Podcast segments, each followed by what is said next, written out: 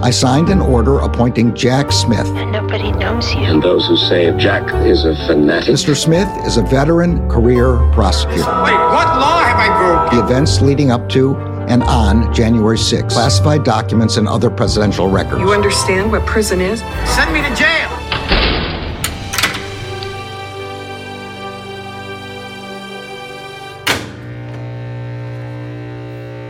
Welcome to episode 62 of Jack, the podcast about all things special counsel. It is Sunday, February 4th, 2024. I'm Andy McCabe. Hey, Andy, I'm Allison Gill. It is like a, an all Florida version of the show How today. weird is because- that? Because everything in DC is on hold. Um, It's like And the it- spring break version of Jack. It's all it's all happening in Florida. it's all Florida. And the DC circuit is harshing my vibe. Mhm. Um, this is the fourth episode, sans a ruling of immu- on, on the immunity case from the appellate court. But fear not, we still have tons to cover today, per usual. And if the ruling comes out after we record this episode, we have plans to squeeze it in before the episode airs. So don't worry about that. But it is Friday afternoon as we record this, and we still have yet to hear from judges Pan, Childs, and Henderson. That's right. But we do have a three hour ex parte hearing in the Mar a Lago documents case. Woo, let's hear it for, for the documents case uh, between Jack Smith's team and Judge Aileen Cannon, um, and a notice of appearance in the Southern District of Florida by J.P. Cooney. Yeah, and that came like a day before that hearing. Mhm. We we also have new reporting on the FBI search of Mar-a-Lago about two areas that weren't searched back in August of 2022 and some new information on Walt Nauta including allegations of sexual misconduct. Plus, President Biden is set to nominate a new judge to the 11th Circuit Court, which as we know shot down Aileen Cannon's ruling on a special master that was toward the end of 2022 took about a 3 month chunk out of that case. Um, but Andy, I'd like to start down in Florida, and we're going to stay there most of the show. But uh, let's start with this new reporting that the FBI did not search two areas at Mar-a-Lago for classified documents when it executed the search warrant in August of 2022, because this seems like a big deal. It is a big deal. Uh, so let's put a pin in it for one second. And before we dive into that, let's weigh in on the question in the minds of our most loyal listeners. And yes, I'm talking about good week, bad week. Here we are back at the good week, bad week. So I, I don't know, not a ton to go on this week. Um, so do, do you want to start off with who you think had a good week and who got the short straw? Well, I think that Donald Trump probably had another good week because every week that the DC trial is stayed is a good week for Donald Trump. But I think Walt Nauta had a very bad week. And we will discuss this a little bit later in the show because apparently, before he went down to be the body man for Donald Trump, there were some sexual misconduct allegations. Uh, and they were looking into them. And then all of a sudden, you know, when he was, he got pulled out of the White House, escorted out of the White House because of this, when he was, I guess, Donald Trump's Diet Coke valet. Um, but then because he was offered that job down at Mar-a-Lago, it was just sort of kind of brushed under the rug. And we'll talk more in detail about these allegations and uh, what what uh, Rod, I think it was Roger Sollenberger at the Daily Beast was able to find out. That's definitely a bad week for uh, Nauta. Um, I'm going to agree with your good week on Trump. Same reason. Another another week burned, uh, which is definitely you know consistent with his strategy.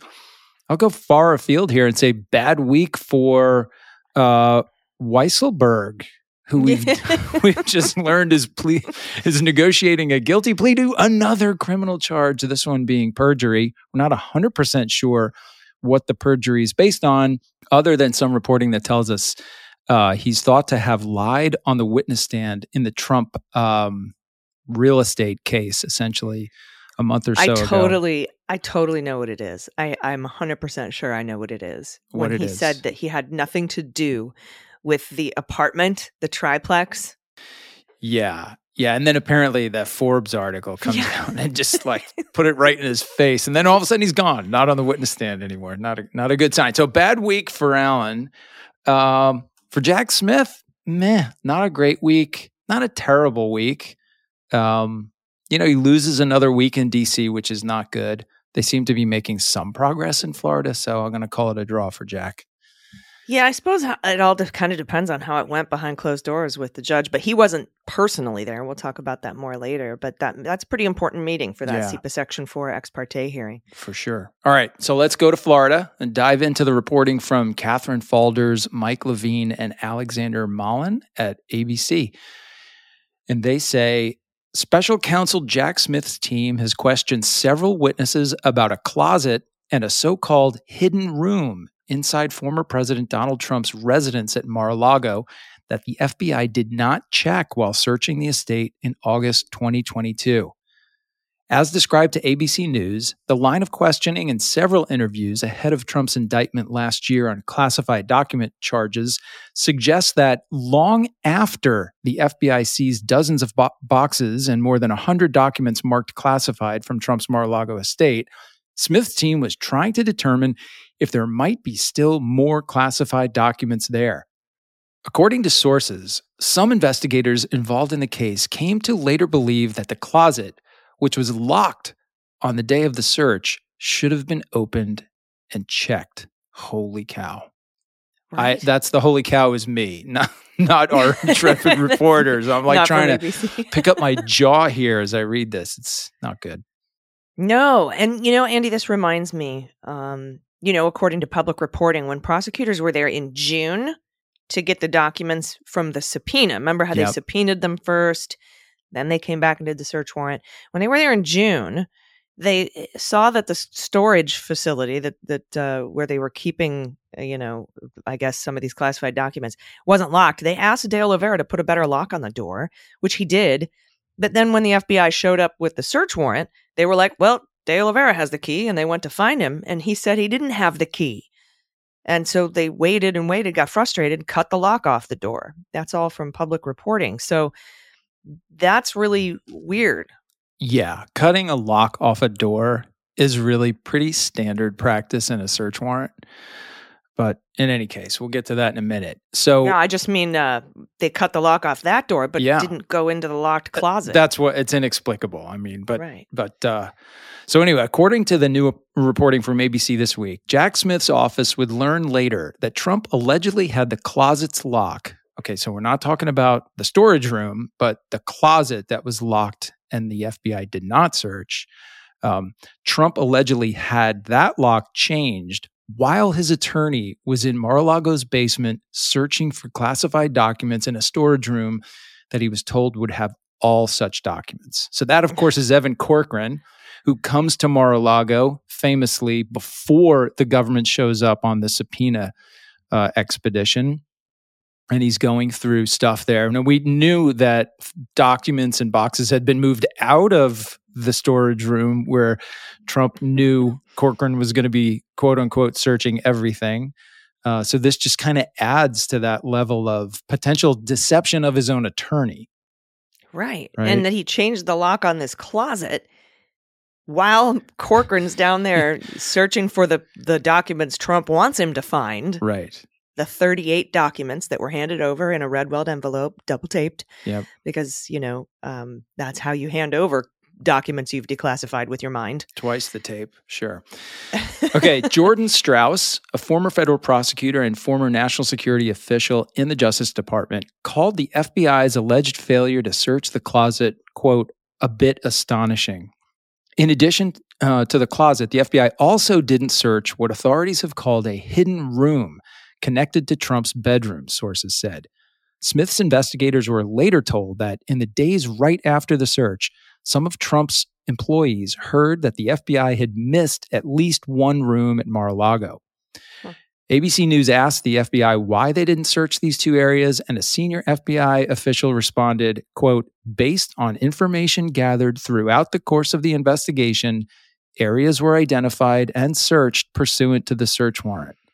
Who is that senior FBI official? Someone who graduated with flying colors from the FBI's media school of here's how you say nothing. yeah. Yeah. So, quote, within a few months of the FBI search, federal prosecutors in the Justice Department pushed Trump's legal team to ensure that no classified documents remained at any of Trump's properties. But it's unclear if those prosecutors or any Trump lawyers even knew about the unexamined spaces at that point. Uh, it's also unclear if Trump ever kept any classified documents in either of those spaces or whether Smith's team ever considered seeking another warrant to search Mar a Lago again. Yeah, and we never heard about any additional warrants for those missing, Mm-mm. you know, r- rooms that were missed, or the closet, or the or Bedminster, or anywhere else.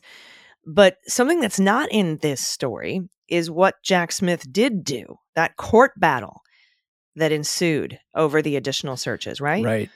Yeah, right. we we reported on that in detail as it happened, but as a reminder, here's a quote from the public reporting: "In a display of their lack of trust and their anger, prosecutors asked Judge Beryl Howell in sealed filings to hold representatives of Mr. Trump's post presidential office in contempt for having failed to fully comply with an initial subpoena issued in May.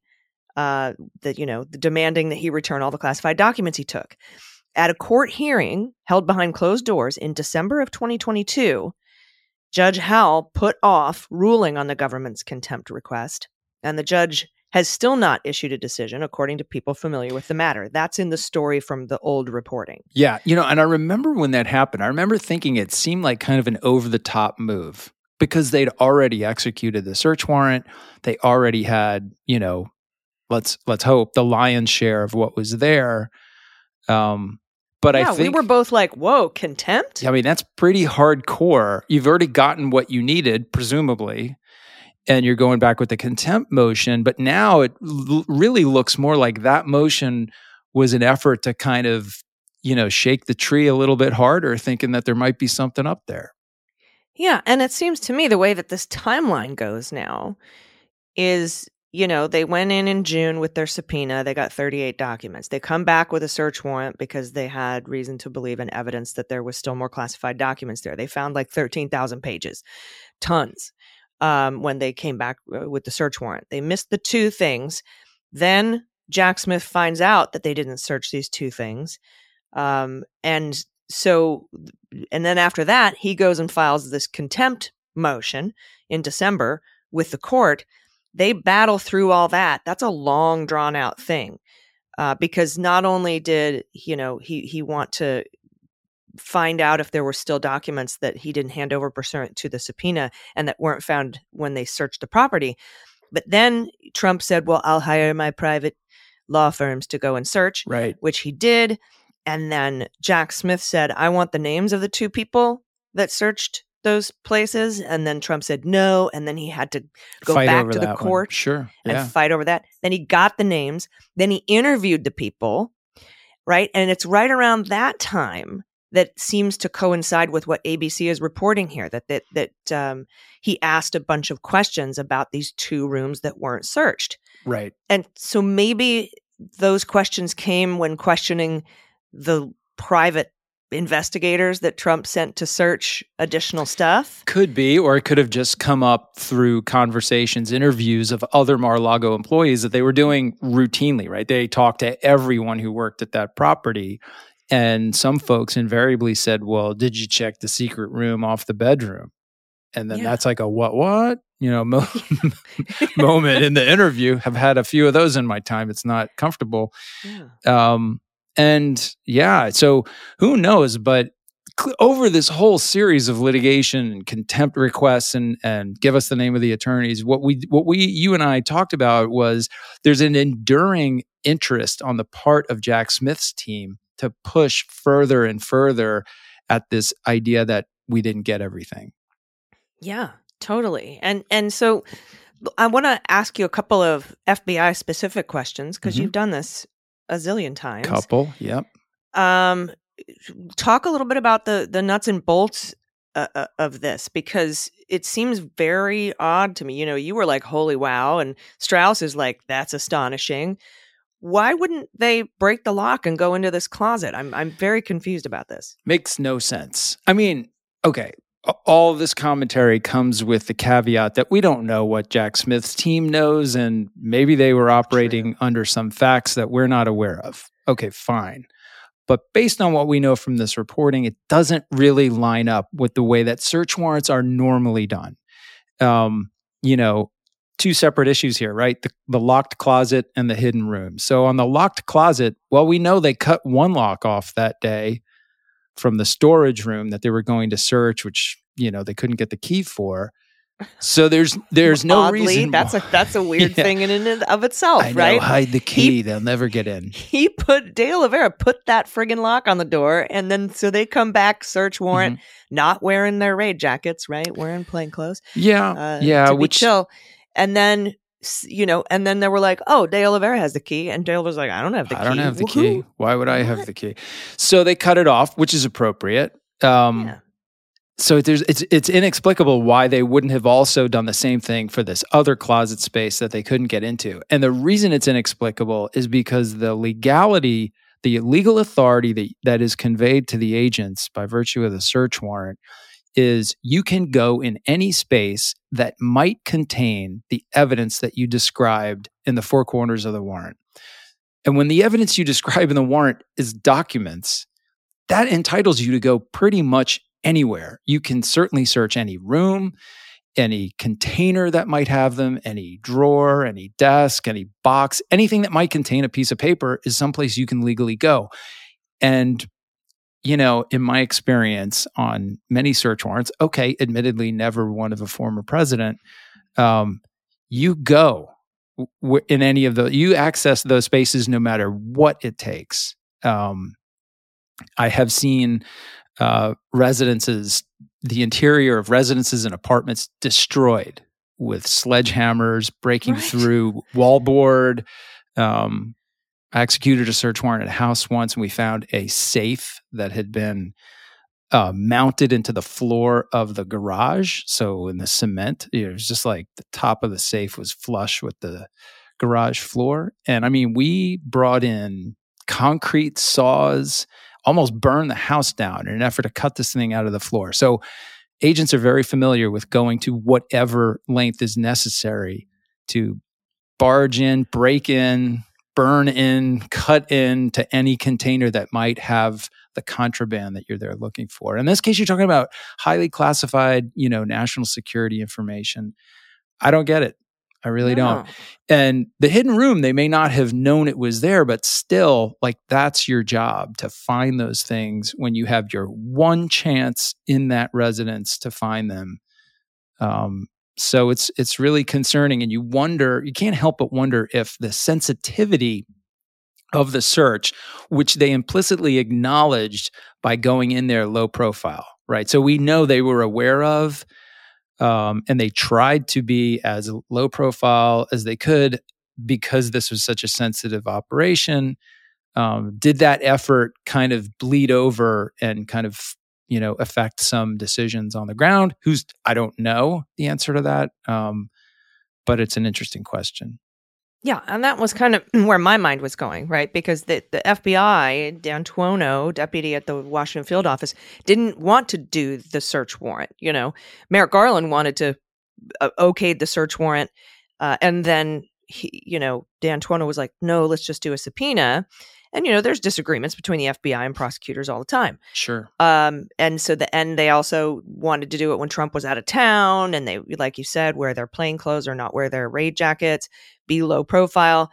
But like I'm trying to play the scene out in my head where they're in the bedroom, and I feel like either the closet has to be hidden behind wallpaper or something, because I I can't imagine if the FBI saw the closet and tried the handle and it didn't open that they'd be like, ah, we don't need to look in there. Like I can't put that in my head unless somebody on the ground, like you said, said, we don't want to hammer through walls or, you know, we're trying to be sensitive about this.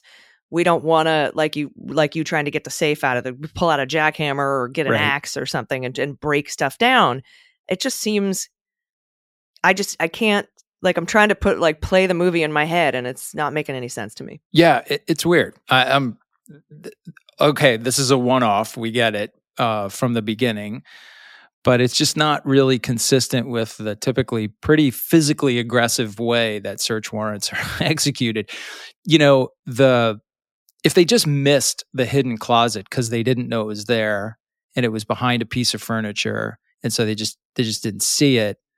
I mean, I can kind of understand that. It's not great. It's not. It's not a great look. Um, they should have at least looked closer or spoken to people who knew what was there and developed sources of information that would have kind of led them to hidden compartments and things. Um, but the not cutting the the lock off the closet space, that's just there's I, I don't know. I can't even come up with an explanation for that. Yeah, no, me neither. And how did Jack find out about it? Jack Smith find out about this? Did did the FBI agents who were at the play at the at Mar-a-Lago tell him, "Hey, there was a closet that was locked and we couldn't go in"? I mean, like we don't we don't have any of that information. What the you know the information we have is pretty scant, and so um, a lot of this is you know based on speculation Yeah, and, and questioning because uh, like you said we don't know what they know um, Right. and that's why i'm looking forward to the report. Somebody asked on twitter if you had a time machine to go forward to 2030 what's the one thing you, could google one thing what would it be as like the jack smith report? I gotta see it. I gotta see it. Um, all right we have to take a quick break but we actually have a lot more to this story uh, and we want to get to that but we do need to take a quick break. So everybody stick around. We'll be right back Hi, this is Jon Cryer, and I am hosting a new seven part true crime podcast called Lawyers, Guns, and Money that'll challenge everything you think you know about U.S. covert operations and presidential misconduct. From Jack Bryan, the director of American PSYOP, comes the incredible true story of John Mattes, a newly sworn in Miami public defender in the 1980s who has found himself completely in over his head. I step off the plane, and there is a van with a couple guys with Uzis. And one of them in broken English said, Welcome to Bogota, John. Mattes's first felony defendant has been arrested for having a machine gun and tells Mattis a dangerous secret. He was shipping arms into Central America on behalf of the CIA. As a first time lawyer, I want to act like I know what I'm doing.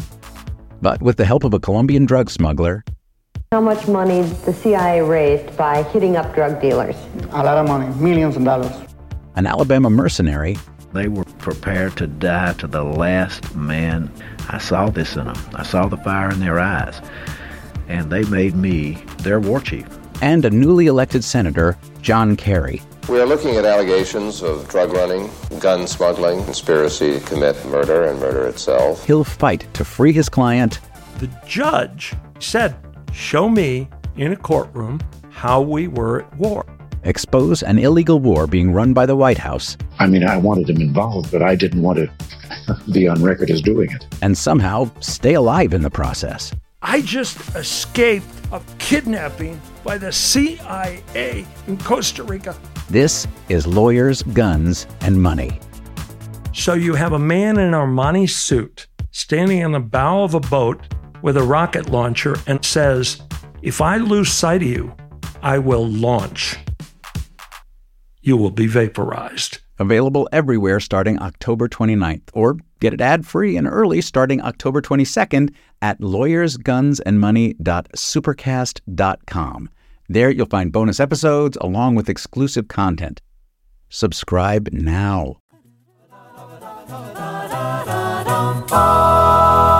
All right, everybody, welcome back. Let's get back into this story from ABC.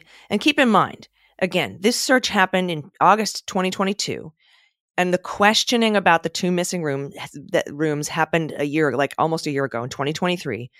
So even though we're just now hearing about this, these things happened before Donald Trump was indicted for retention of national defense information and obstruction of justice. These things all happened before his indictment. Uh, so the story goes on. When agents reached the locked closet near the front of Trump's residence, they couldn't locate a key for it and were told the space behind the door, an old stairwell turned into a closet with shelves, went nowhere. So they decided not to break it open. That is the question we were asking in segment one. And now that apparently is the answer, according to sources, plural. Yeah, I mean, what? I just, I mean, um, you know, a closet is a pretty logical place to find documents. They found lots of documents, very relevant, some highly classified, in the closet in Trump's office. A closet that's described to you as containing shelves is probably more likely to contain documents than one that's just a big empty space with clothes hangers. I mean, logically, it just doesn't make a lot of sense. Again, we don't know um, what they were told on site or uh, or anything like that. So I'm sure there's more to this story. I don't want to prejudge it, but on its surface, it just is kind of head scratching. Yeah, unless there was some high up dude or lady who said we're not gonna we're not gonna break stuff here. Uh, but they cut the lock off. The I don't know. You know what? It's not uncommon for agents to call back to the field office that's that they're that they're working from in the middle of a search and say things like, "Hey, we found this. Can we take it? Does it fit under the warrant that we have here?" You know, asking legal questions, and those typically go to the division counsel, and you get and you get kind of on the fly, you know, um, advice as to whether something that you're seeing on site is consistent with the warrant and therefore subject to seizure. Um, so maybe something like that happened here. Maybe they called back and said, "Hey, we have a closet. Nobody knows what's in it. I can't sit here and tell you there's documents in it, but I can't say there aren't. What do you want to? It's going to take us. You know, we're going to have to cut the lock off the door to get in there." And maybe the answer they got back from whoever they were speaking to was, "Don't do it." Yeah. These are all good things that we should know af- after the fact, right? Yeah. Someday somebody should have to answer for these decisions. For for serious. And the story goes on to say that the FBI agents didn't do more in part because they felt like they had been there long enough. But the senior FBI official disputed that, saying, quote, discussions took place that day about additional areas of the property, and it was determined that actions already taken met the parameters of the search warrant, unquote. Again, who is this senior FBI official? At the time, the FBI didn't know the lock change could have potentially been significant. So apparently, they knew that the locks had been changed when they tried to get into the closet, but didn't s- understand the significance at the time. But whoever they called, so it looks like you're right, Andy. They made a call back, or a senior FBI uh, official said discussions took place that day about additional areas, and it was determined that they had enough. Now, that seems like uh, the wrong decision to me, but I don't know who that was that made that call. We don't know. Again, and this is all reporting speculative on sources. Mm-hmm but um, that seems odd. Now, they go on to say through their investigation, Smith's team learned that while Corcoran was still in the storage room, Trump asked a longtime Mar a Lago employee to change the lock on the closet. For years, the lock on the closet was managed by the Secret Service. But on June 2nd, 2022, Trump had it changed and wanted the key. That was right before the lawyers came down, what, right before Jay yeah. Bratt and Yeah. everybody came down to get the search warrant stuff. Yeah, I think that might have also been before Corcoran came in to search the storage room. Mm-hmm. But they go on to say that one former maintenance worker described Trump's request as unusual.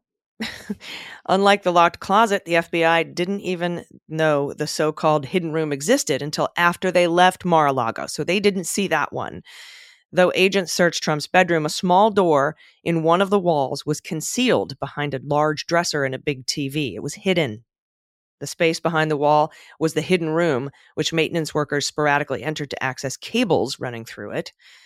Now, Strauss, this is the the guy who said this is astonishing. Strauss said it's not uncommon for agents executing search warrants to miss a couple of things, especially when they're searching expansive properties like Mar-a-Lago. But the fact that witnesses were saying the FBI missed a hidden room within Trump's bedroom caught the attention of Smith's team. I bet it did, and and he's right. I mean, nothing, nothing, none of these are perfect, especially in a large place that you're feeling some pressure to get out of on a on a some sort of a time schedule.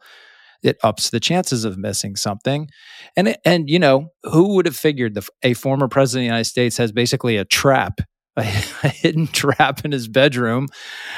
Then again, you might answer that question like, of course he does. So um, I don't know. It's I have a little bit more um, understanding of that one.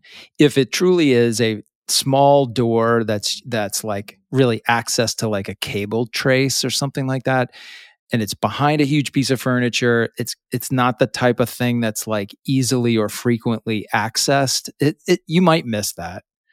Um, it's still it's a failure in intelligence gathering because you should if it's a big place. I mean the the necessity of having an insider, someone who's familiar with all those little nooks and crannies, talking to you and telling you what's what's in each room.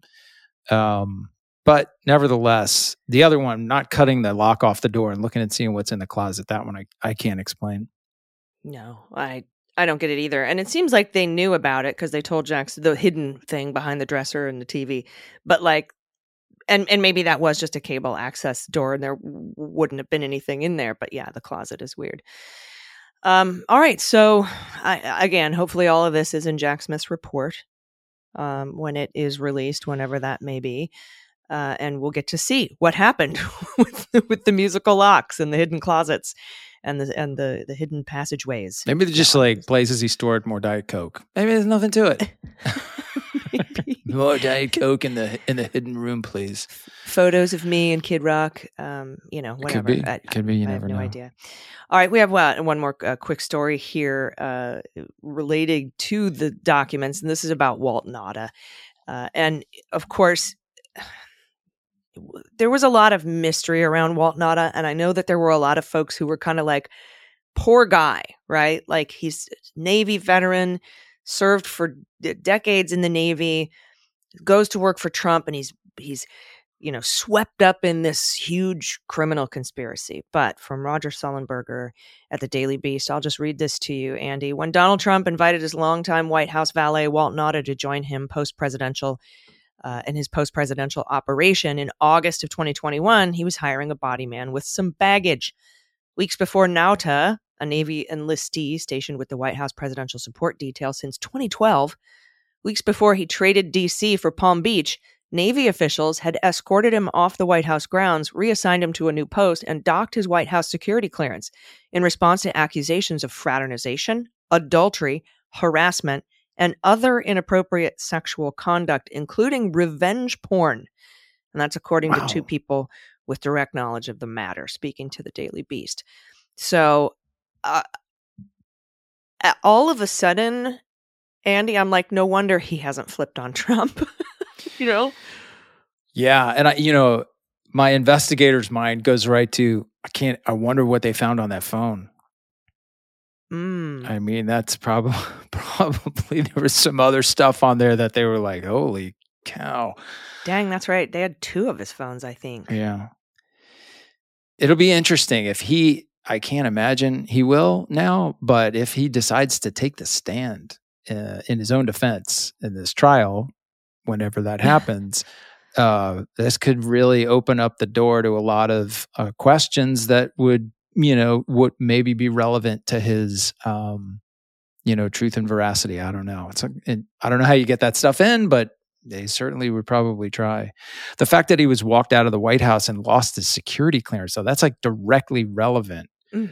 Uh, to the matters in this case, so I think that comes Right, in. because wasn't he trying to argue that um, he should be able to get access Yeah. to the classified documents because he had security clearance? Yep.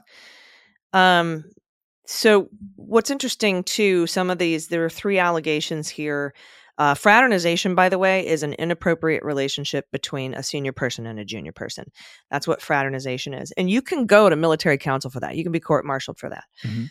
Um, now, Nauta was high enough in the White House's detail leadership structure. He was actually among a group of Navy officials briefed on that first complaint. The, so he was among the officials briefed on the complaint against him. Uh, the survey responses, this, these allegations came from a survey about how's your work environment. oh gosh, And the survey responses hadn't named him specifically, Mhm. but he walked out of that meeting, quote, cool as a cucumber, ready to find the culprit, according to a source that apparently was at that meeting. But a follow up identified it was him, along with, uh, he also had inappropriate romantic relationships with two additional women. Na- Nauta admitted to the relationships in a White House interview, and a superior officer walked him off property that day. wow.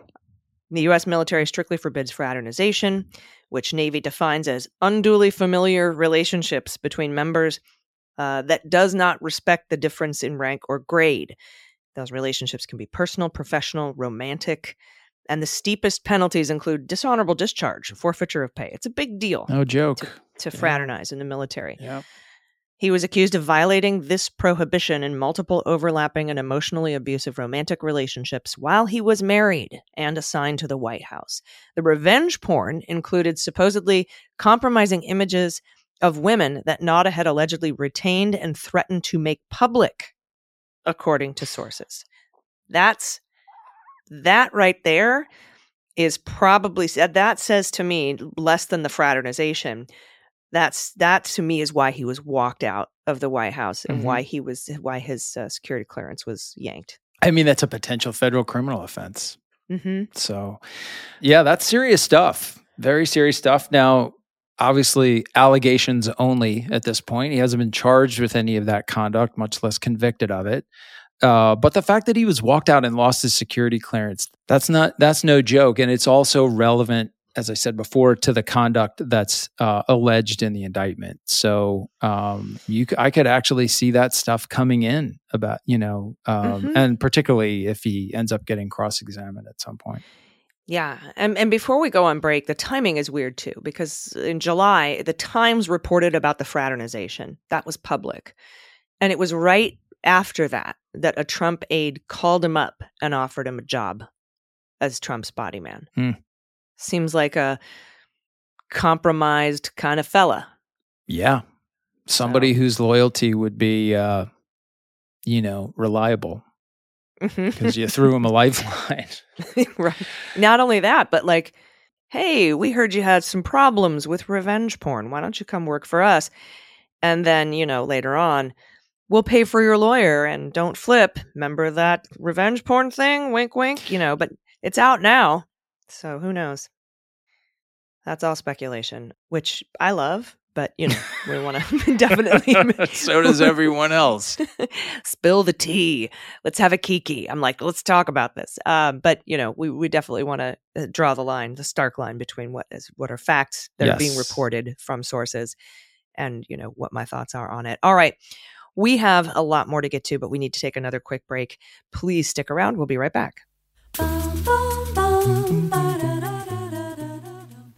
Hi, this is Jon Cryer, and I am hosting a new seven part true crime podcast called Lawyers, Guns, and Money that'll challenge everything you think you know about U.S. covert operations and presidential misconduct. From Jack Bryan, the director of American PSYOP, comes the incredible true story of John Mattes, a newly sworn in Miami public defender in the 1980s who has found himself completely in over his head. I step off the plane, and there is a van with a couple guys with Uzis. And one of them in broken English said, Welcome to Bogota, John. Mattes's first felony defendant has been arrested for having a machine gun and tells Mattes a dangerous secret. He was shipping arms into Central America on behalf of the CIA. As a first time lawyer, I want to act like I know what I'm doing. But with the help of a Colombian drug smuggler, How much money the CIA raised by hitting up drug dealers? A lot of money, millions of dollars. an Alabama mercenary, They were prepared to die to the last man. I saw this in them. I saw the fire in their eyes. And they made me their war chief. and a newly elected senator, John Kerry. We are looking at allegations of drug running, gun smuggling, conspiracy to commit murder and murder itself. He'll fight to free his client The judge said, Show me in a courtroom how we were at war. expose an illegal war being run by the White House, I mean, I wanted him involved, but I didn't want to be on record as doing it. and somehow stay alive in the process. I just escaped a kidnapping by the CIA in Costa Rica. This is Lawyers, Guns, and Money. So you have a man in an Armani suit standing in the bow of a boat with a rocket launcher and says, If I lose sight of you, I will launch. You will be vaporized. Available everywhere starting October 29th, or get it ad free and early starting October 22nd at lawyersgunsandmoney.supercast.com. There you'll find bonus episodes along with exclusive content. Subscribe now.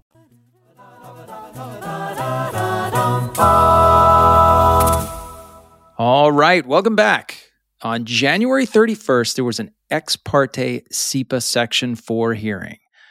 All right, so let's go back and review a little bit. What is ex parte? Uh, well, as you know, Allison, ex parte is a meeting between one side of the case and the judge. So it's like uh, it's a it's a chance for one side to talk to the judge kind of confidentially in a way that doesn't automatically get shared with the other side.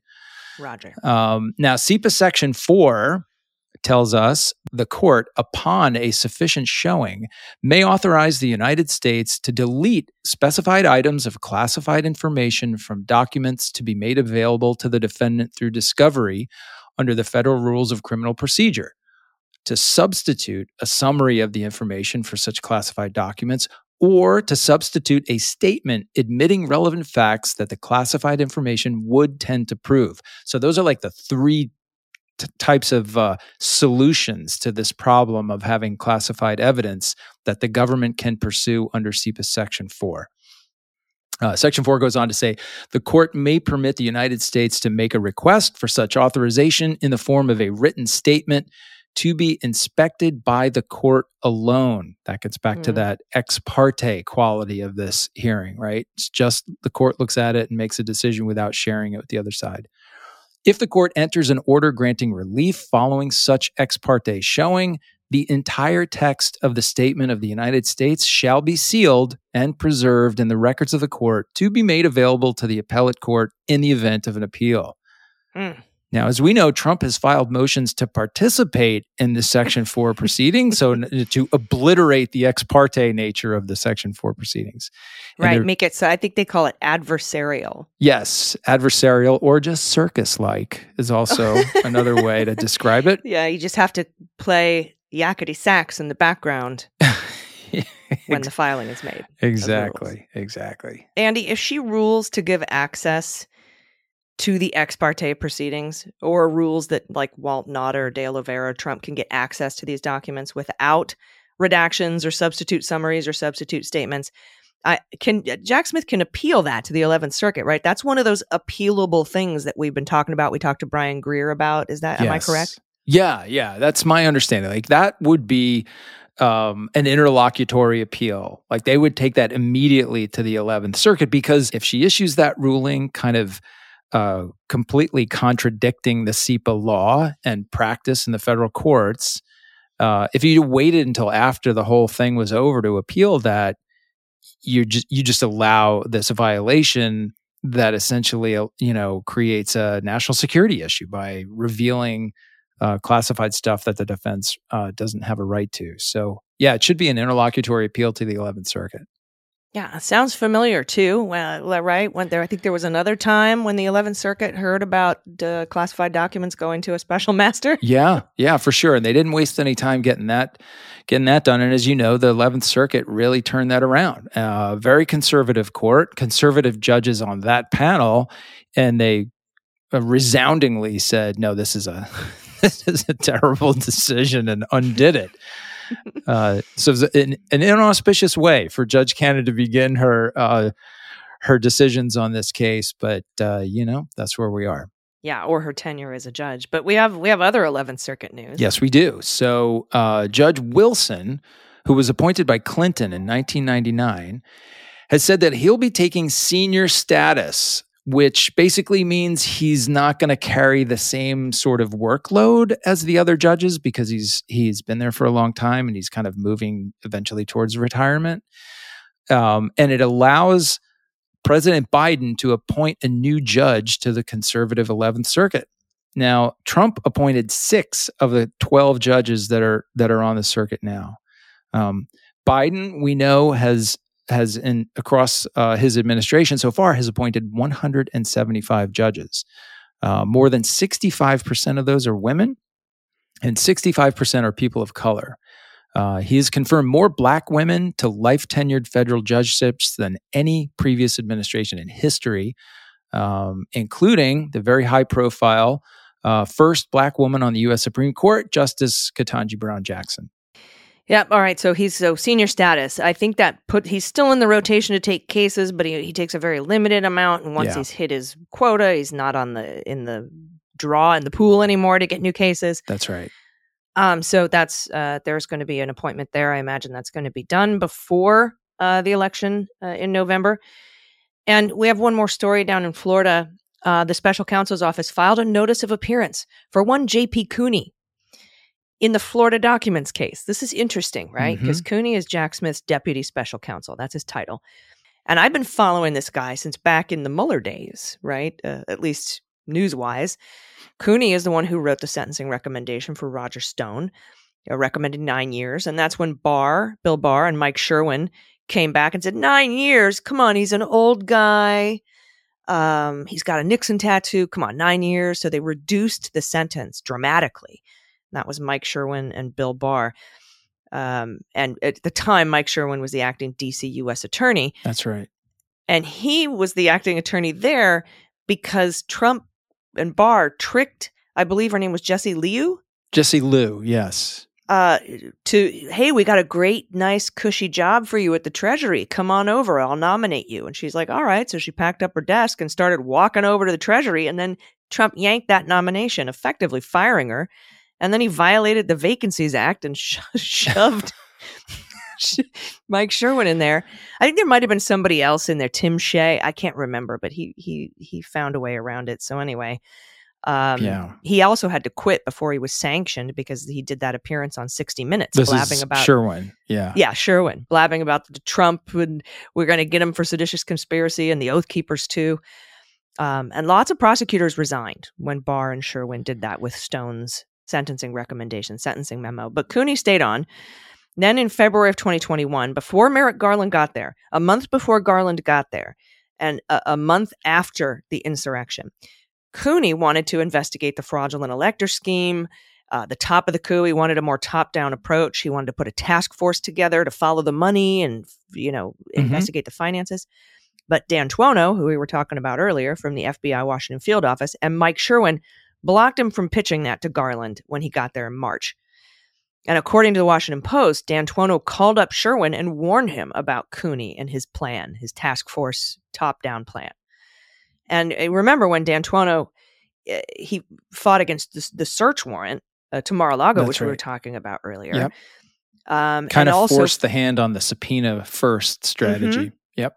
Right. That was his the way he wanted to do it. He said, I'm not he also was famous for saying, I'm not gonna subpoena the friggin' Willard, you know, talking about the Willard war room there. And uh, he was the uh, I assume, uh, but uh, the guy who when Windom wanted to get a search warrant for a bunch of phones, he had to go through the inspector general because the FBI wouldn't do it.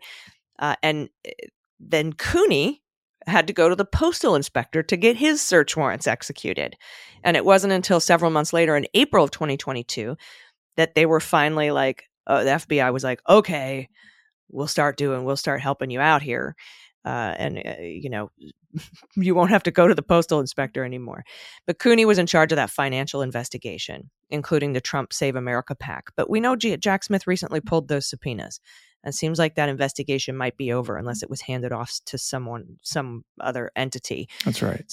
So now they're adding Cooney to the Mar-a-Lago case, and they filed the notice one day before the CIPA Section 4 hearing, and Cooney attended that three-hour ex parte meeting along with Jay Bratt, David Harbach, and Julie Edelstein.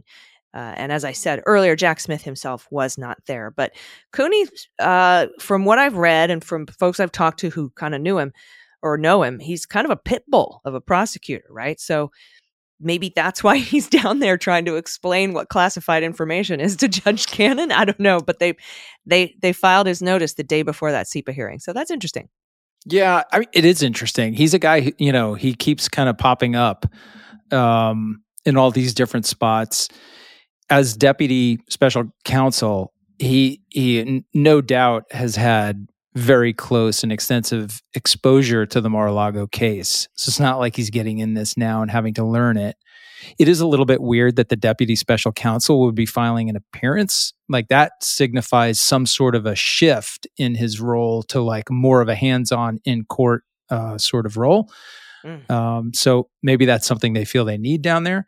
Um, I have some concerns about Cooney, always have. Now, to be fair, he's a career guy, right? He's been around and he's been in the public integrity section at DOJ or back at the Washington uh, U.S. Attorney's Office, the D.C. U.S. Attorney's Office, and uh, public integrity, public corruption roles. Um, I think he famously led the failed prosecution against Bob Menendez and Salomon Melgen, which um, was a couple shots at that, and they were never able to kind of uh, bring that to a successful conclusion. Personally, he's mm. the guy they brought over the Washington field office to oversee the criminal investigation into me. Uh, and he, you know, was directly involved in that while U.S. attorneys were quitting the office to get out from having to deal with an investigation that they thought had been highly politicized. Um, and he's the guy who reluctantly had to finally uh, inform us that they were taking no action and closing the case. Of course, because it was an unmitigated disaster. It was nothing but a political errand for Donald Trump from the very beginning. I'm biased in, the, in my view of these things, but uh, just full well, disclosure. I heard they couldn't get a. I heard they couldn't get a true bill from a from a grand jury. Yeah, they brought an expired grand jury back twice for two days and never got it. Never got an indictment, um, and then kept the case open for another couple months. Only closed it because they were threatened by a federal judge. Um, they were using the, case, my investigation as an excuse to not respond to a FOIA request uh, in another lawsuit, Ooh. and the judge over that suit finally threatened Cooney um, and was going to dismiss uh, his his uh, objections um, unless Cooney finally put an end to this case. So, you know, uh, I don't know. I don't know what Cooney says for this thing. I I wonder sometimes about his um, real kind of dive into the special counsel work. Um, maybe it's some kind of redemption. I don't know. I ho- I hope he does good work there for Jack Smith. If Jack Smith trusts him. That says a lot to me. Um, so we'll see. We'll see what happens. If he can get this case down in Florida into first gear and moving forward, um, I'll give him credit for that. That'd be nice. That'd be nice. Yeah. Uh, maybe he'll keep it open an extra really long time for no good reason. he's got he's got experience with that anyway. Yeah, but I mean, he was the guy in February, right after the insurrection, that was like, "We need to investigate you know, follow the money. And so, uh, yeah, think, yeah, I he dove in. I mean, I think he dives in. He certainly dove into my investigation. um, but hey, what, what are you going to do? So here we are. It's a it's a strange team, but hopefully one that sees success down in Florida. Yeah, here's hoping. All right, we have to take another quick break, and then we have some brief news from DC, uh, and then we'll take some listener questions. But everybody, stick around. We'll be right back.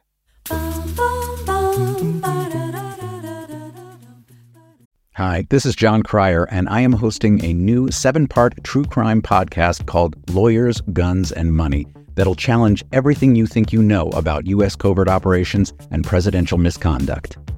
From Jack Bryan, the director of American PSYOP, comes the incredible true story of John Mattes, a newly sworn in Miami public defender in the 1980s who has found himself completely in over his head.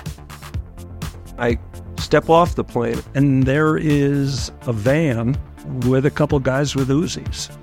And one of them in broken English said, Welcome to Bogota, John. Mattes's first felony defendant has been arrested for having a machine gun and tells Mattes a dangerous secret. He was shipping arms into Central America on behalf of the CIA.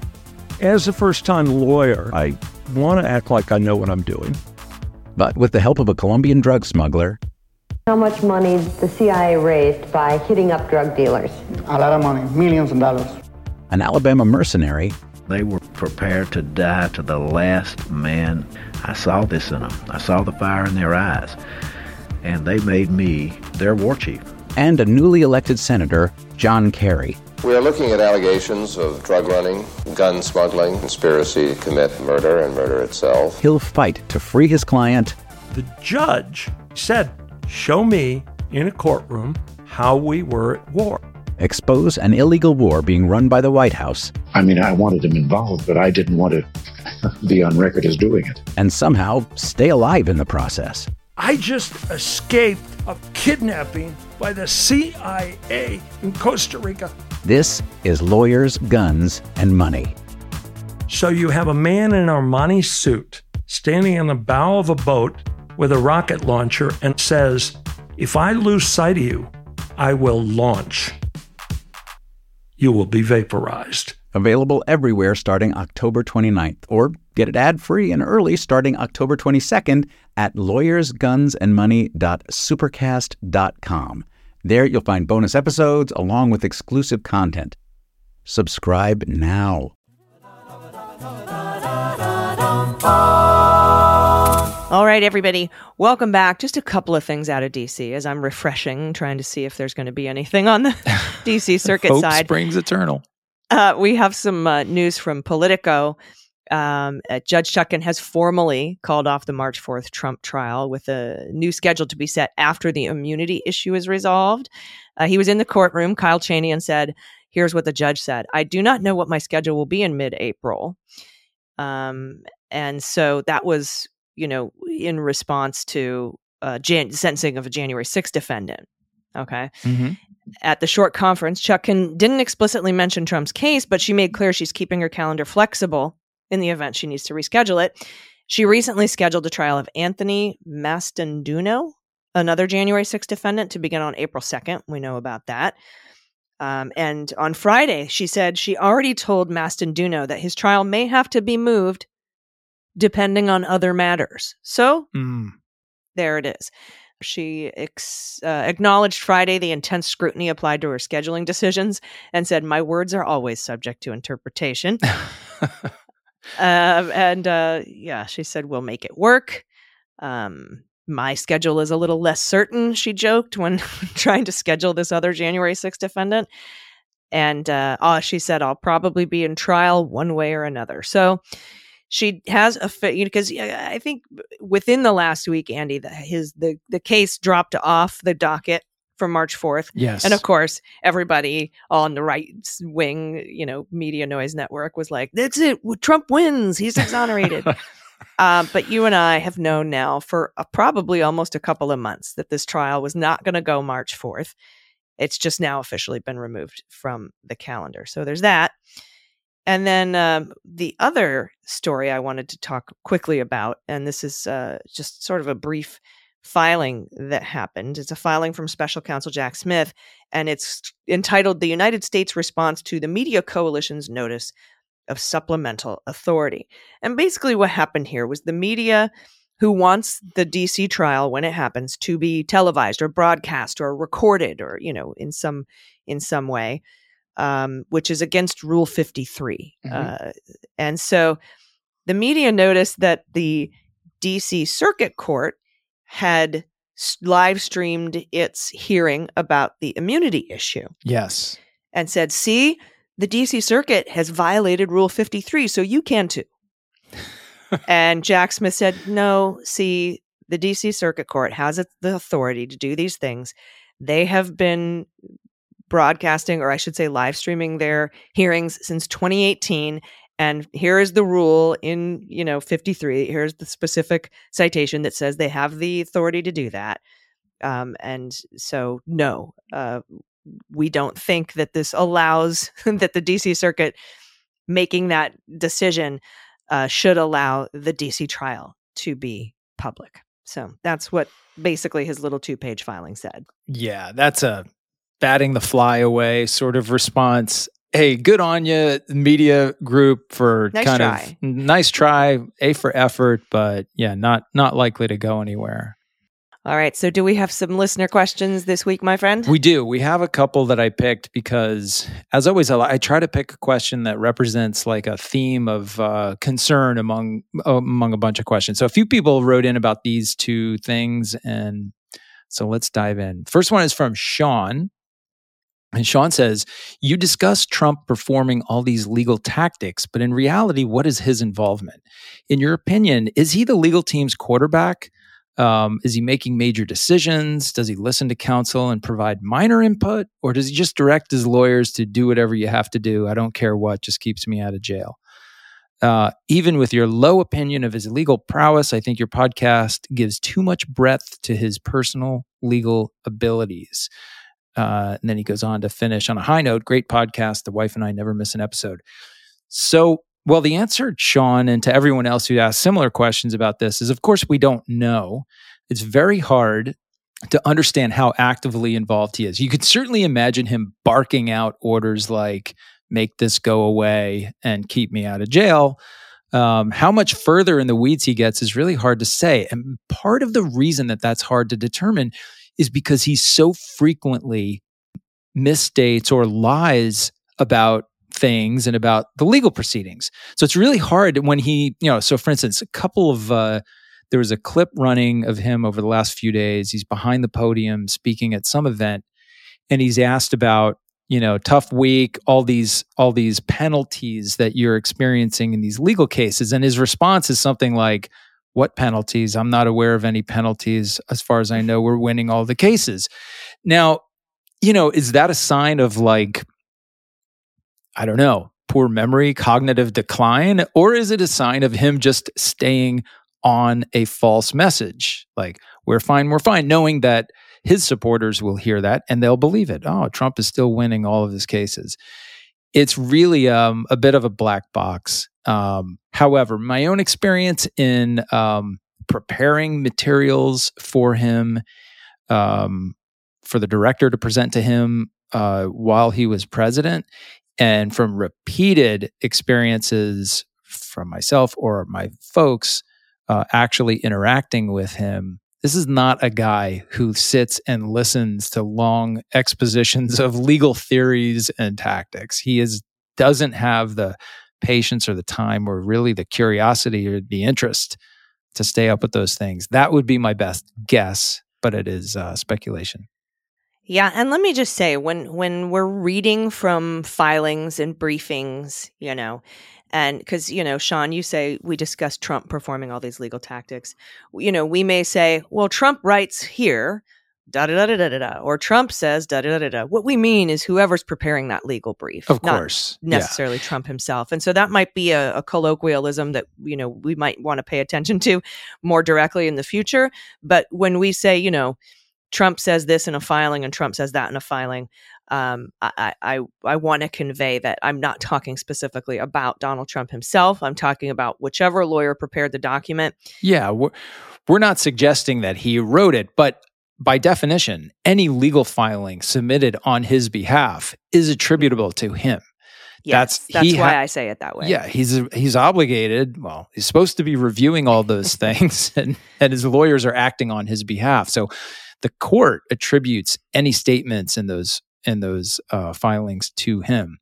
Um, but like even with the Eugene Carroll case, you know, the, there's been a lot of talk about Alina Habba and her um, bizarre and somewhat uh, questionable legal moves in that case. So the question is like, does he know that? Is he frustrated with her? Is she going to get fired? I, it's really hard to say. I mean, we'll have to. See. Well, he said he's looking for a new lawyer for the appeal. Yeah, so yeah. I mean, sounds like he threw. We're going to need a bigger bus because it sounds like he threw her under the bus too. For but, sure, for yeah, sure. We'll see. All right. So, question number two goes back to Florida, which is a theme this week. So Allison writes in and she says in episode 61, when talking about Trump's desire to unseal documents in the Florida case, you referenced the DOJ principles of federal prosecution, specifically 9 27.760, which is a limitation on identifying uncharged third parties. And then she quotes a little bit from that episode where I read uh, the policy. She said, I immediately thought about Jack's indictment of Trump in the DC in DC for election interference, in which there are six unindicted co-conspirators, where it was pretty obvious who each of them were based on the specific descriptions in the indictment. My question is whether there was some reason the principle in 927 760 doesn't apply to the election interference case. And the answer, yeah, it's a really good question. The answer is no. That principle absolutely applies in all federal prosecutions because this is the DOJ guidance to federal prosecutors. So it's it's universally applied in every jurisdiction in the country. And I would argue that they're actually observing the policy by identifying people as unindicted co-conspirators rather than identifying them by name. What the policy prohibits is identifying people by name and associating them with criminal activity that you didn't indict. It also prohibits identifying people by using a too specific description. And that's like saying, I'm not going to say Trump's driver, but the person who uh, who who maneuvers the vehicle that Trump rides in. Like that would be too specific. You'd know it was his driver. In this case, they didn't use the names. They used those unindicted co-conspirator tags. And that's enough. Even though we can guess with pretty high confidence who those people are, it's very different than the government actually identifying someone. Um, so I think they're I think they're observing the policy. Yeah. And we're still guessing. I mean, you know, we're so steeped in this, we can tell who at least one through five were, but there was still a question about who number six Yeah. was. Um, and, you know, we kind of made a determination it was Boris uh, Epshteyn because Mike Roman was uh, referred to in a different Yep. filing about the guy at, you know, the, the, uh, in Detroit, right? Yes. The, yeah. at counting the votes, trying to start the riot. And we were able to suss that that was Mike Roman. And because he wasn't referred to as unindicted co conspirator six, we were able There to infer the, through a process of elimination. So we're still guessing. I want you to be very clear on that. But Um, very good guesses. I'm sorry. Give us some credit. yeah. Uh, I mean, we're right, but you know, he he is he is following the the procedures uh, by saying unindicted co-conspirator two, um, individual one, company A. Uh, etc. That's kind of the whole idea. And then there's also stuff that that isn't in the indictment, that's in discovery, and and that's what we're talking about here, right? Because Trump wants to unseal all these uh, discovery uh, motions to compel discovery, and there are people named in there that probably aren't even unindicted co-conspirators Right, and right. Uh, who who have individual information or were there um, but maybe are a witness instead of a subject or even a potential uh, you know somebody who might be potentially indicted later and so those folks they don't want their names out there either and and but there, there's a lot of those redactions in the Mueller report Mhm. as well Yep. so Yep. That's right. That's right. but we guessed who those people were too both good questions both really focused on the legal uh, kind of the legal finer points so uh, good on you um, allison and sean for uh, listening closely and coming at us with some good questions so thanks for those Yeah. Very cool. If you have any questions, we have a, a link in the show notes for you to click on. I just refreshed um, the the pacer. There is still no decision, but we still had an hour long show. Andy, I don't know how we do it. What's going to happen when this thing does come out? I Are we going to have to have a second episode that week to, Oh, to go boy. over everything else? it's going to be Um, tough it's going to be tough or how about when the trial goes i mean we'll have to we'll have to do some hard thinking about how we keep everybody informed but uh, always trust that we'll we'll we'll come up with something Yeah, we could. We did it for Mueller. She wrote. We can do it for the Jack podcast too. There. There were plenty of trials that we covered. Manafort had like nine by himself, or well, two, but you know what I'm saying. Um, so uh, we'll get to it when it happens, and and you know we may have a whole separate episode just on the immunity ruling. Uh, who knows? But uh, we'll keep you posted. And I hope everybody had a wonderful and safe weekend.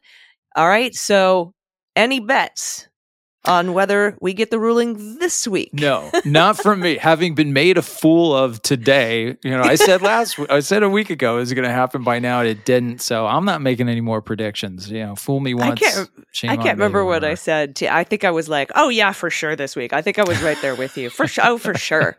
But I was the one who said it would come out the Friday after the hearing, the Yes. same week. You've been Remember, embarrassed longer that? than I have on this Yes. prediction, but now I'm right there with you, having having also swing and a miss. So I'm not swinging anymore. This thing will come out when it comes out. That's all we know. It will, and we are now a month delayed.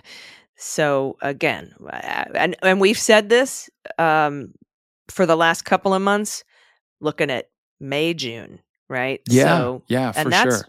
That and that and that now we're kind of at the point where that's the the possibility if the supreme court doesn't grant cert because i thought for sure we would have a ruling in january and that the supreme court would have time to grant cert and listen to it hear the case in this term if they wanted to grant cert.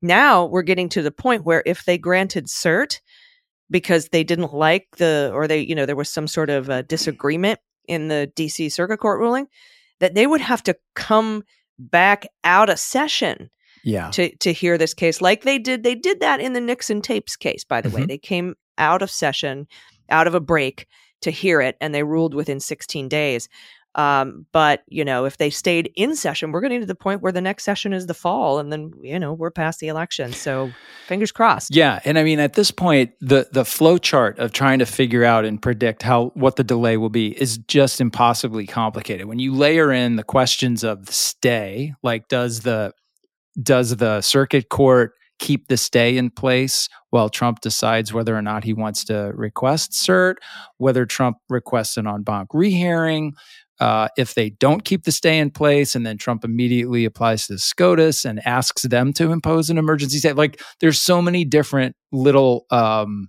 kind of micro routes that this could travel. It's very hard to predict how much additional delay will, uh, will, will get injected into this. Now, you know, Pete did bring up a really good point. She Henderson is the senior judge here. Uh, and she gets to pick who writes the opinion. But if the others disagreed with her, they could outvote her and so we, if they had a consensus, we would have heard at least something by now. Um, and I thought that that was a very good point, right? It's not just all up to if Henderson is the sole holdout, she can't, without someone else, Pan or Childs, agreeing with her, keep holding out, if that makes any sense. So, yeah, we'll I, see. I think there's a good chance that we might get a, a somewhat divided uh, opinion. Like, it's possible that they'll agree on the immunity issue, but not agree on the jurisdiction, jurisdiction. issue. That's sort of a split decision, which ultimately or, won't matter, but that could be complicating the uh, finaliz- finalizing this thing. Or, like you said, maybe Henderson doesn't agree with uh, lifting the stay on the DC trial. Yeah. But she would have to have somebody else going along with her on that yeah. to have this be delayed in that in that in that yeah. way. So we'll see what goes what goes on hopefully this week. But again, no bets. All bets are no off guarantees. this time.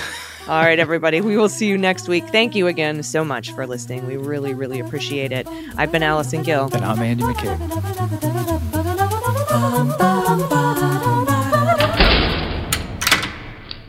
MSW Media.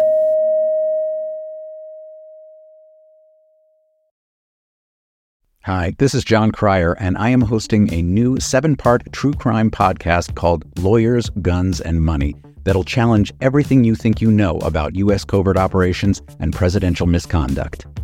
From Jack Bryan, the director of American PSYOP, comes the incredible true story of John Mattes, a newly sworn in Miami public defender in the 1980s who has found himself completely in over his head. I step off the plane, and there is a van with a couple guys with Uzis. And one of them in broken English said, Welcome to Bogota, John. Mattes's first felony defendant has been arrested for having a machine gun and tells Mattes a dangerous secret. He was shipping arms into Central America on behalf of the CIA. As a first time lawyer, I want to act like I know what I'm doing. But with the help of a Colombian drug smuggler, how much money the CIA raised by hitting up drug dealers? A lot of money, millions of dollars. An Alabama mercenary. They were prepared to die to the last man. I saw this in them. I saw the fire in their eyes. And they made me their war chief. And a newly elected senator, John Kerry. We are looking at allegations of drug running, gun smuggling, conspiracy to commit murder, and murder itself. He'll fight to free his client. The judge said show me in a courtroom how we were at war. Expose an illegal war being run by the White House. I mean, I wanted him involved, but I didn't want to be on record as doing it. And somehow stay alive in the process. I just escaped a kidnapping by the CIA in Costa Rica. This is Lawyers, Guns, and Money. So you have a man in an Armani suit standing in the bow of a boat with a rocket launcher and says, If I lose sight of you, I will launch. You will be vaporized. Available everywhere starting October 29th, or get it ad free and early starting October 22nd at lawyersgunsandmoney.supercast.com. There you'll find bonus episodes along with exclusive content. Subscribe now.